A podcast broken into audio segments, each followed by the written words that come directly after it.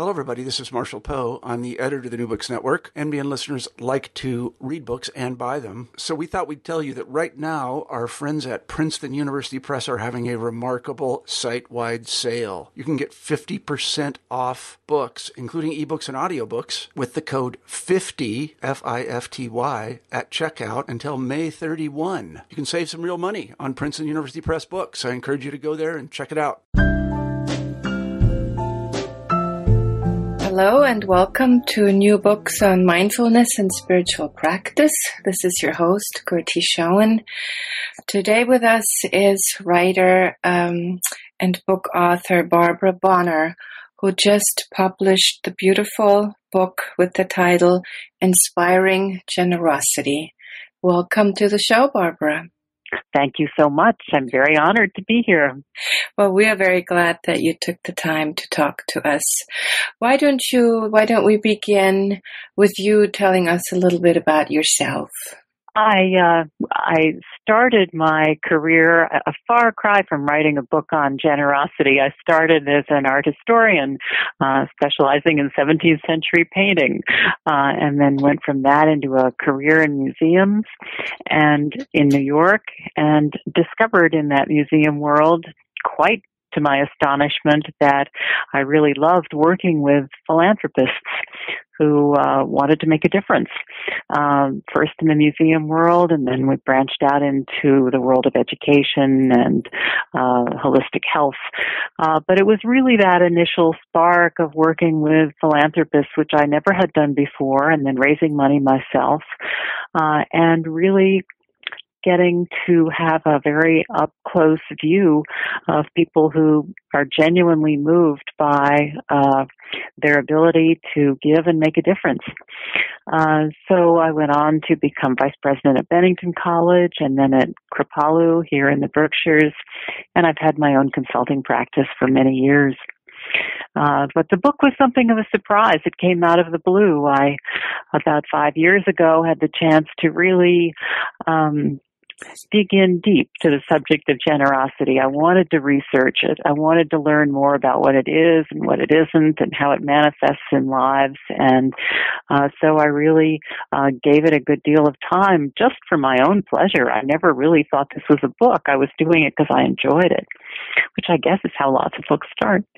Um, and then it just grew and grew. It seemed to have a life of its own. People would send me wonderful stories of people whose lives had been transformed wonderful poems and quotations, and uh, and then two years ago, I really began to think at people's urging that there just might be a book there. And so I gave myself a sabbatical to really just put on my sweatsuit and go upstairs to the third floor every day and see if I could bring that book to life. And so that's the book that you're looking at now, Gertie, sort of a, a buffet of uh, 14 stories of people I call generosity heroes and 30 wonderful poems and then about 100 quotations that move me personally.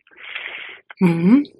So, what um, what made you uh, what made what sparked your interest first in the world of philanthropy, which has so much to do with giving in the first place?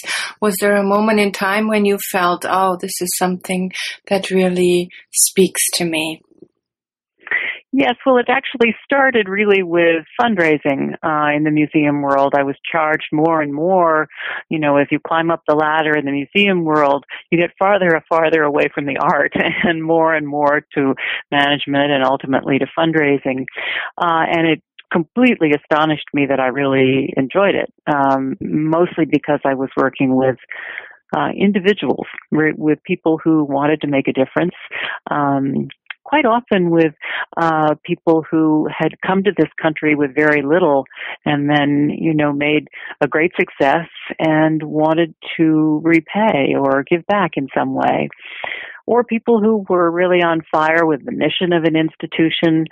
Um, but uh, the spirit of of, of genuine generosity as opposed to philanthropy, and we can talk about those differences, uh, I was really inspired by. And um, so a lot of my career has been in working with uh, very generous donors um, who who just often very selflessly uh, want to make a difference.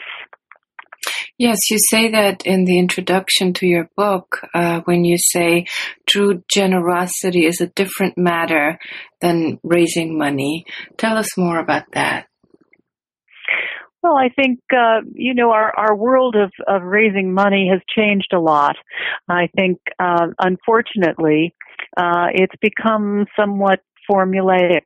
Uh, a lot of of fundraising is just um, uh, is, is is quite impersonal and really is just rolling out a formula for how we uh, raise money to reach ever increasing goals every year. Uh, and I certainly don't mean to put down fundraising. It's what I, I still do. I still take on clients and uh, and fundraising is the engine that keeps our nonprofits alive, our hospitals and educational organizations and arts institutions. Um, and but it's really a science now. It's quite, um, you know, this is how you do it. and what I'm interested in, and what I've always been able to do in that field, is work with individual donors uh, who who really want to have the conversation about. Um, what do you want to be remembered for? What has meaning in your life? Uh, how can we work together to uh, to bring something into being that has real meaning for you? Uh, those are the conversations I've loved, and those are the people I've loved working with. I think philanthropy, a lot of it is really what I call in the book a, a relationship of exchange. You know, I'll I'll give you a million dollars and you'll put my name on a building, or you will uh, implement a certain program, and that can be to the benefit of, of of great institutions. I'm not putting it down, but it is a relationship of exchange. Uh, I think generosity uh, really doesn't care too much about being applauded or acknowledged. Uh, the truly generous, what I call the generous angels, uh, step forward and say, what can I do? How much do you need? How can we work together to change things? Uh, so I think there is a difference, and I think that it it uh, you know, the engine for generosity really is an open heart and wanting to make a difference in the world, not um, if you can uh, be applauded for your gift or hang out with influential people or uh, be deemed, uh, you know, important and famous. Mm. When you said um, a lot of oh was some of the what really gripped you about the the work was to talk to people about what has meaning in their lives was that a part of their motivation oh yes absolutely. Uh, for for certainly not for everyone.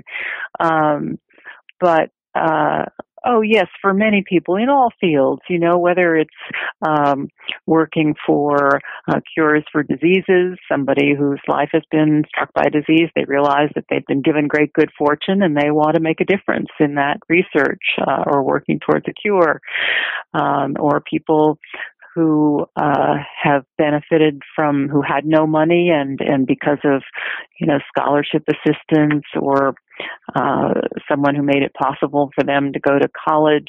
Uh, then, when they become uh, wealthy or well off, they they want to make a difference in the world of education.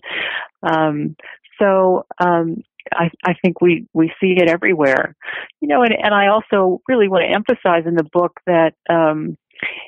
generosity can be very quiet.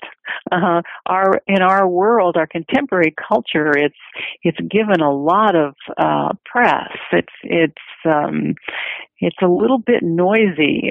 it's really we we talk about the the great billionaires and giving away their fortunes, but I think the people down the street who simply are committed to living generous lives are the ones who are really important to me.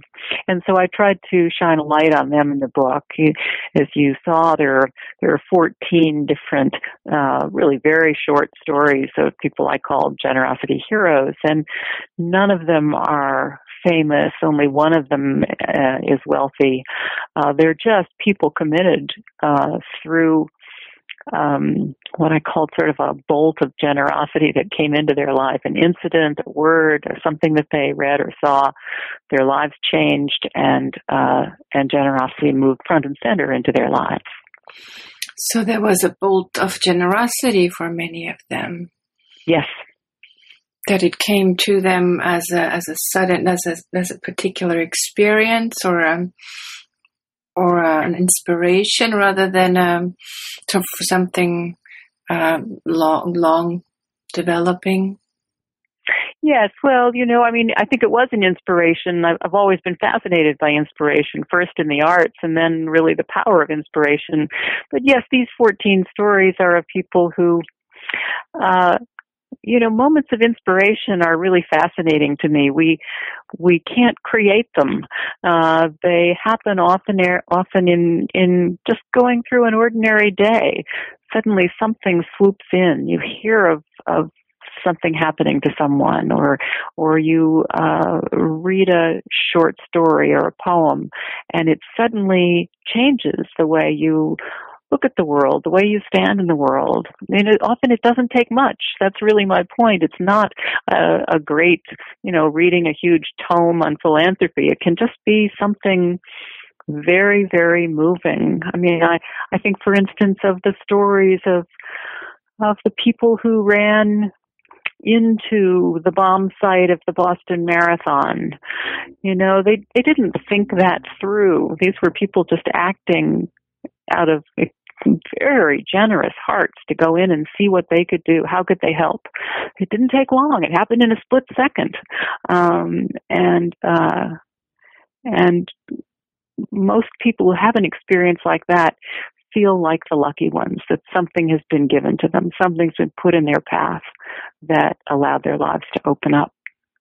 So you're saying to be open for these moments of inspiration that can be very brief. Yes, we can't create them, but we can be open to them. Um, and I, I think, uh, you know, it, it sounds almost like a cliche, but I think really an open heart, if you can go through life with more of an open heart and open consciousness, you're aware of the moments that are happening that could often just pass you by. Uh, so that's why I use the inspiration, the word inspiration in the title, inspiring generosity. I think it, it, I think those moments can be just transformative. Mm-hmm.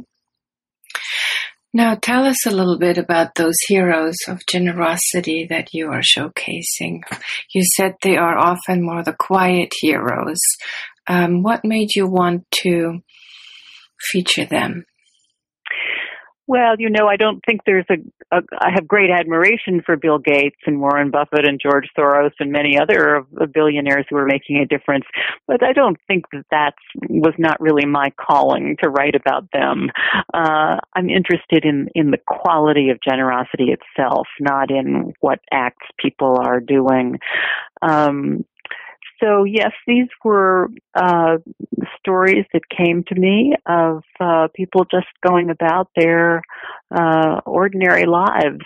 Uh, would you like me to talk about some of them? Maybe give you a little sure view of some of them. Which one is your well, favorite ones?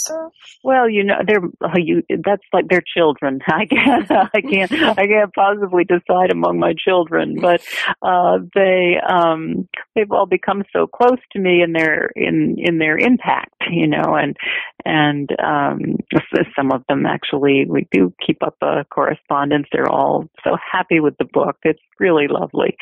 Um, well, I think. Um, and you know, these are ordinary moments I'm talking about. These are there are no cymbals crashing here, but uh, their lives were changed. The, fir- the first uh, first story in the book is of a man named Sasha Dichter, who worked actually in the area of philanthropy in in New York at the Acumen Fund. And Sasha was taking the train home to Westchester one evening, as he always did, and in the train car. A beggar came on the car um, saying that he was collecting money for and food for the homeless. For those of us who've spent a lot of time in New York, we know that happens all the time. Mm-hmm. And uh, everyone was looking away and saying no, including Sasha. And uh, then he got off the train and he realized, really in a flash, that he wanted, as he said, to stop saying no. He wanted to stand in another place. Uh, he thought that he was using being smart uh, instead of really living through his heart. Uh, and so he determined for a month, uh, sort of made a bargain with himself for a month, he would say yes to all requests, whether it's mail solicitations or a street musician or a beggar, or he would just always say yes for a month. And um, it was December, and so he got a lot of requests for money in the mail, as we do at the end of the year. Uh, but he said that after a few weeks, he really began to feel like a generous person.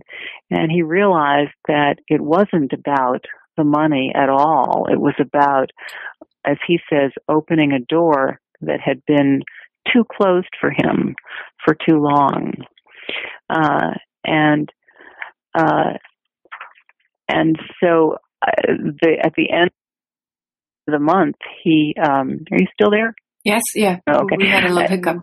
Uh, at, at the at the end of the month, he found that his of his life really changed uh, in very significant ways with his family and his work, and um, it made a it made a huge difference. Mm-hmm. Uh, and you know, so it's a simple story of a man getting on a train, but uh, his life did change rather dramatically, and and he knew it. Um, I also tell the story of uh, Betty Londergan, who was um, Betty was the author of two books. She had a very successful career in advertising. Um, and yet she was at a real crossroads in her life. She'd lost her job. Her investments had all gone downhill as they did in 2008. Her father had died and she'd become an empty nester. Uh, and Betty went to the movies one night and she saw the movie Julie and Julia uh, about uh, Julie Powell's culinary adventures as she cooked her way through Julia Child's art of French cooking, one recipe each day, and then blogging about it. And Betty stood in the kitchen the next morning and realized in a flash how could she be of service in a way that would allow her to inspire a larger audience. So she took half of the inheritance she got from her father, which was $75,000. She took half of that and decided to give away $100 every day for a year to an organization that she would research and then blog about. Um, the Huffington Post called it 365 love letters to the world. Um, and she called it 365 days of putting my money where my mouth is. Hmm.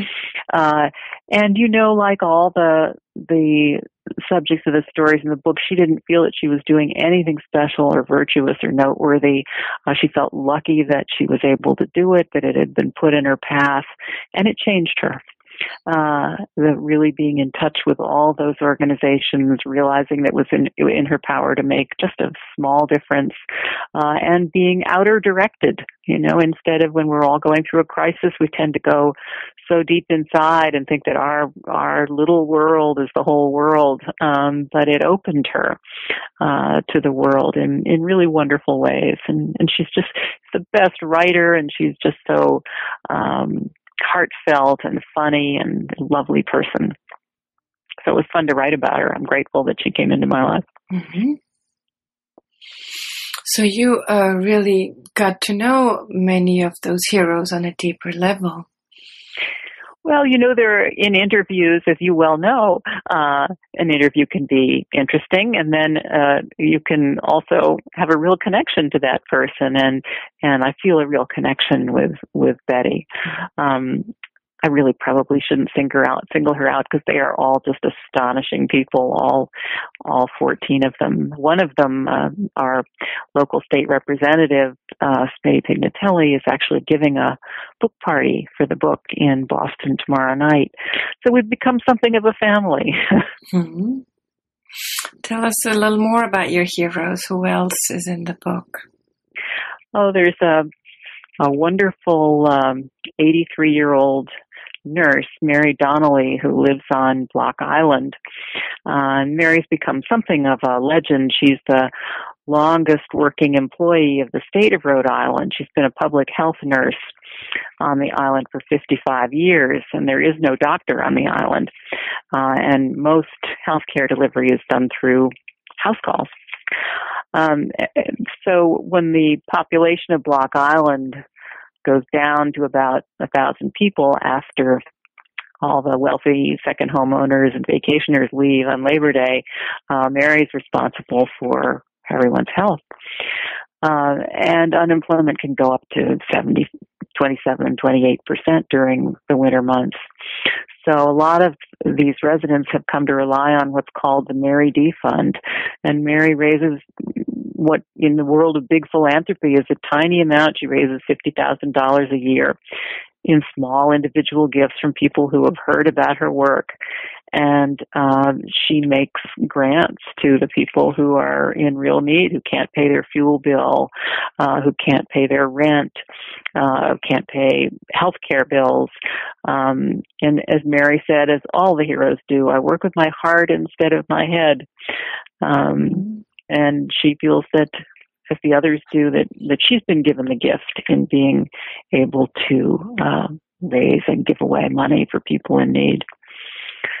So uh, she's also quite a character. So um, it's uh, it's but that's a whole life, you know, a woman who's 83 and has been doing this for 55 years um, is quite a study in the well-lived life, I think. Mm-hmm. So those are those are probably three of the the first three that would come to mind. You know, our state rep is giving a party on Wednesday. Um, well, it might be interesting, an interesting story to tell. He's such a wonderful man. And when I started to write this book, I, I went to Smitty Pignatelli and I said, so tell me what you think about generosity. Because he's a politician. He's not, you know, a, um, he's not in the world of mindfulness. He's not in the world of philanthropy, but I know him to be an extraordinarily caring man. Uh, I've certainly learned about, about public service from him. And so I said, tell me what you think about generosity and tell me maybe there are some people I should talk to in the area. And only after many meetings did he reluctantly uh, tell a story which I'd heard other people tell, but he did not like to shine the light on himself. But it happened um, after Hurricane Katrina. Uh, he was feeling particularly uh, unable to help, as we all did, really helpless. What, what could we do to make a difference? You know, do you go down there? Do you send a check to the Red Cross? What do you do? Uh, and so a few months after the hurricane, he volunteered his Christmas vacation and went down and was doing just all kinds of jobs that came up that needed to be done. Uh, I mean, this is a state politician going 1,500 miles to work with strangers. It was a wonderful act. And he was one afternoon working on fixing bicycles. And a man came in, Stanley Stewart, who engaged him in conversation, mentioned that he lived in the Ninth Ward, had had lost his house, um, his family of eight all lived in this house. They they nearly perished, um, but they managed to get up to the roof. And it was one of the many stories that Smitty heard. But then after that evening, he decided to go and look him up in the Ninth Ward and visited him in his FEMA trailer. Uh, and through a long series of uh, events over the next six months, Smitty raised several hundred thousand dollars, came back to Berkshire County, got 25 very skilled workers. They all set off for New Orleans and rebuilt Stanley Stewart's house for his family. Uh, and in one week, I should say, which is kind of astonishing too. Um, and each one of those 25 workers who went felt like the lucky one. Their lives had changed. They all said, nothing was the same afterwards. Uh, so it unlocks something in in our ourselves, I think, to be able to open to a need and simply step forward and offer what we can. Mm-hmm. So many of the examples you're writing about are people who keep giving. It's not one act of generosity. It's something that becomes a lifelong practice. And you say in your book that um, giving or generosity is a muscle that needs exercising. Mm-hmm. How would you say do you learn to practice generosity when you're just at the beginning and haven't been struck by inspiration the way many of your examples have been? I think it almost takes care of itself. You know, it uh, to live a generous life, the beginning of that path, uh, it just to be very simple minded about it it feels so rewarding. You feel like you feel like the beneficiary. Um, all of the people in the book would say that. All of the uh, philanthropists that I've known feel lucky and fortunate to be able to give in some way. Uh, and then once I think you've tasted that, uh, why would you want to close your fist and uh, go back to a more self-centered life? You know, generosity is at the heart of all of the world's religions. It certainly is at the top of the list in Buddhism. Uh, that is the that is the first, uh, and it, it I think that is because it's what literally opens us up to the world in a different way. You, um, one of the quotes in the book, and it, made me think about it when you just talk, told the story um, of Hurricane Katrina. One of the quotes that I found very impressive, and I can't remember who who uh, created it was, uh, "If you feel helpless, go and help somebody." Yes. I, I, I think it was Mother Teresa, mm. um, or it might have been Aung San Suu Kyi. I should know that. But yes, it's true. You know, when we're feeling helpless, we really it's a it's a deeply lonely feeling. Uh, we feel locked into ourselves. Uh, we feel as if there's no one there uh, to lend a hand. If you simply turn that around uh, and realize how how much we have to give, whether it's just in in caring or a smile or concern or caretaking. Uh, generosity has very little to do with money. Uh, there are all kinds of ways that that we can uh, be generous in the world, but yes, turning turning it outside of ourselves. If you if you're feeling helpless, help someone. I think it's a wonderful quote. Mm-hmm. And you, uh, you just said it. There's so much, so many different things we can give, and one of them being attention. Mm-hmm. Well, that's a great gift, you know, particularly in this world of multitasking and uh, and splitting our attention into a thousand pieces uh, to truly give your presence uh, to someone is a great gift. We all know what it feels like when you're you're talking to someone or you just just met someone and you feel everything else around you stop. That this person is just completely uh, locked into you and and what it is you have to say and who you are. And it's a wonderful gift to be able to communicate that. I think. Mm-hmm. You mentioned uh, too in your book that al- altruism is a part of the human genetic makeup. Can you say more about that? Well, it's there are just so many really wonderful. Uh, there's so much scientific work going on right now investigating altruism. Uh, really, another word for generosity. Uh, uh, there in in many many of our large universities at, at Stanford uh, at Stony Brook, at Berkeley, uh, at Notre Dame. There's a whole division uh, on the science of generosity, really studying uh, a number of questions. First of all, are human beings inherently generous? And the research seems to point uh, at this stage pretty convincingly to yes. And then the neuroscientists studying what, what parts of the brain light up when we're engaged in a generous act. That's very interesting. They, uh, they are all, all the pleasure centers associated with, um, eating and sexual pleasure. They're the same ones that light up when you either are engaged in a generous act or witnessing one.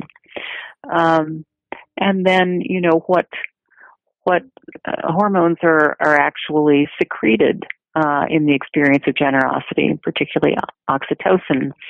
Uh, finding oxytocin levels are extremely different uh, in people who are engaged in a generous act or observing one. So there, there's a, apparently um, a biological basis. Tell us about uh, oxytocin. What does it do? Oxytocin, it's really a, a pleasure, um, a pleasure giving uh, substance in our bodies. And, and also dopamine, uh, you know, which is, and I'm not, I'm not a scientist, so I'm really only just noting that these studies exist. I really can't explain them.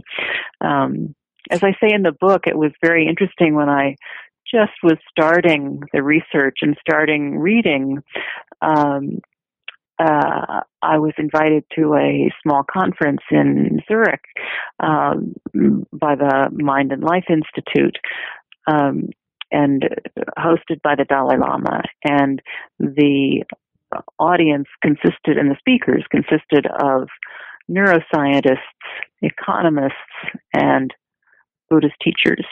I mean, imagine how fascinating those conversations were. Mm-hmm. And the subject really was altruism. You know, are we naturally altruistic by nature? Well, of course, there was no definitive answer. It was the point of it was the conversations.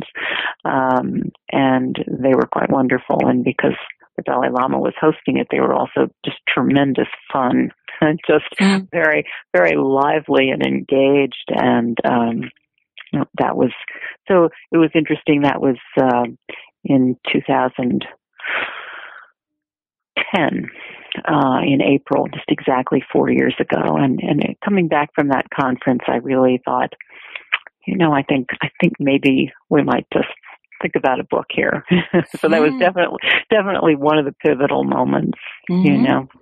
But my book is a simple book of offerings. It's not any any great theory. It's really offerings for people who want to taste uh, what generosity is in other people's lives. Mm-hmm. It's inspirational. I hope so. so you said basically um, that when we go back to the quote of when you feel helpless, help someone. And when you do engage in the act of giving, that it makes you feel good on some level. So mm-hmm. you could basically even say, even when you're sad or anxious or depressed, go out and help someone. And that in itself could be an antidote for just negative feelings in general. So basically, instead of eating or whatever it is we're doing to uh, do away with sad feelings, we could go and help someone instead. It would be wonderful. And that, I think that ties in with uh, generosity as a practice and getting better at it over time. You know, if we can learn to flip that switch so that instead of uh, having a drink or another piece of chocolate cake, we can really think, oh, this isn't all about me. I don't need to just really focus on me here. Let's try and turn this out into the world and and uh, see if there's something I might do to somebody who is probably feeling worse than I am. Mm. Yeah, I mean, I I'm not a psychiatrist. I'm not putting this forth as a uh, cure for depression, but I think in general, in our in our just malaise uh, and sometimes our uh, disconnectedness, um, it it it does provide a connectedness to uh, immediately connect to other people. Yes, which brings us to the word spiritual. Mm-hmm. Um, would you say that giving or generosity is a form of spiritual practice? I think it is. Uh, uh, I think it's sort of a sleuth uh, spiritual practice. Many people would deny that it's a spiritual practice, but I think that's what they're engaged in. You know, after all, magnanimous, the word magnanimous really means great spirit. uh, yes, you're aware of something else operating in your life other than just, you know, the putting one foot in front of the other in your day. Uh, and we all reach a certain point in life when I think um, it becomes more and more about meaning. Uh, really, what is the meaning of our lives? What what what is it that we want to contribute to the whole human stream of life? Uh, quite often, for people, uh, that's when they become awakened to some form of generosity. And you know, in speaking with uh, generous people well, or wealthy philanthropists, uh, one of the questions I often ask is, what do you want to be remembered for? You know, it's not just you're writing a check at the end of each year to your favorite organization, although that's certainly a good thing to do. But what do you really want to be remembered for? Well, that question implies that you have to think about what has meaning in my life. What do I, what do I want to pass on uh, to others um, uh, after my own life? So I think it is. I think it is a very spiritual quality. Mm. One of the things that kept popping up in my mind as a question, and I don't know if or how it relates to this, um, is w- working with nonprofits. Um, so many nonprofits do are in such dire need for money and for support, and there often is that atmosphere of lacking something because so many people compete for only a limited amount of funds or a limited amount of things to be given. Um, you've been in this world for, for so long. Do you feel that there is a shift there? Uh, and that is just kind of a, I don't know, just a spontaneous thought uh, that there's more of a development from that focus on things lacking towards generosity, or is that something that's not even really worth entertaining? Well, I think that, you know, I live in uh, Berkshire County, Massachusetts, where there are so many cultural institutions. We have wonderful museums and Tanglewood and Jacob's Pillow Dance Festival and lots and lots of wonderful social service organizations, universities. Uh, and I think that I don't really know how to tackle it. I don't think uh, I, I think people will always be moved to support those organizations. But you're right. The I think the the need that we hear about and really feel most poignantly is probably in social service organizations. Um, you know, after the meltdown, the economic meltdown in 2008, people tended to pull their giving away from museums and uh, symphony orchestras and operas and museums and and to put it into social service organizations where it was really helping people who are hungry and poor and in dire straits. I think that's lessened now that things have gotten a little bit easier. Mm. Um, but it's a really it's a it's a very broad social question. Uh, you know, other other countries handle charitable giving differently. There's more government support. Um, you know, small uh, nonprofits really depend upon private support totally. And so if you're lucky enough to be able to make choices, how do you make those choices? Is it better to give a small amount to 10 charities that, that really matter to you or to give a greater amount to two charities? Um, it, should it be to people who are neediest or if you really love opera more than anything, is it just self-serving to give to opera or is it okay? These are all very personal questions. Um, but, uh, you know, ultimately at the end of the month, if you look at your at your uh, checkbook or your bank statement online, it's a pretty good snapshot of how you're living your life and where you're where you're putting your discretionary dollars. Uh, so I I offer these offerings really just to give people a little bit more attention uh, to the difference they can make. Mm. How would you consult people when they say, I have only so much dollars to give? Um, what, what shall I do with them? How, how do I go about selecting the right cause for me? You know, I think it's, I don't think it's as objective as people like to make it. People do say, you know, consult this website, consult that website. Well, that's good. You certainly want to give to an organization that is, um, honest and forthright and that uh, has a mission that they believe in and will really act upon. Uh, but ultimately, it's what's important to you. I think uh, it's a, it's a very very personal decision, and and also I think we really have to acknowledge that gener- generosity is not just about those gifts. I mean, uh, I'm such a fan of all the people who volunteer their incredible time and caring and caretaking. Uh, there are, you know, just some real angel volunteers who work with hospice, who work with hospitals, who work with um, literary uh, centers to teach literacy, um, social service organizations. There are all so so many forms of generosity that um, I I don't get hung up on how should you spend those dollars. I think I'm more interested in what what, has value in your life. Let's talk about what has real meaning to you 1st mm-hmm. uh, going back to that idea of giving as a spiritual practice, what does spirituality mean to you? My goodness. Um, well, it's at the center of my life. I um, I've moved into a strong meditation practice and Buddhist study uh,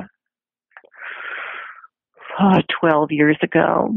And so that has really become uh, quite central to who I am. Um, but it's simply what I do. I have a I have a strong sitting practice and um, I've been lucky enough to be involved with the Barre Center for Buddhist Studies, and so I've over the last five years done a lot of studying. Uh, but I don't wear it on my sleeve. Uh, it's simply how I live my life, uh, and ultimately, I think that's what spirituality really is. It's not how you are, you know, sitting on your cushion far away with nobody bothering you.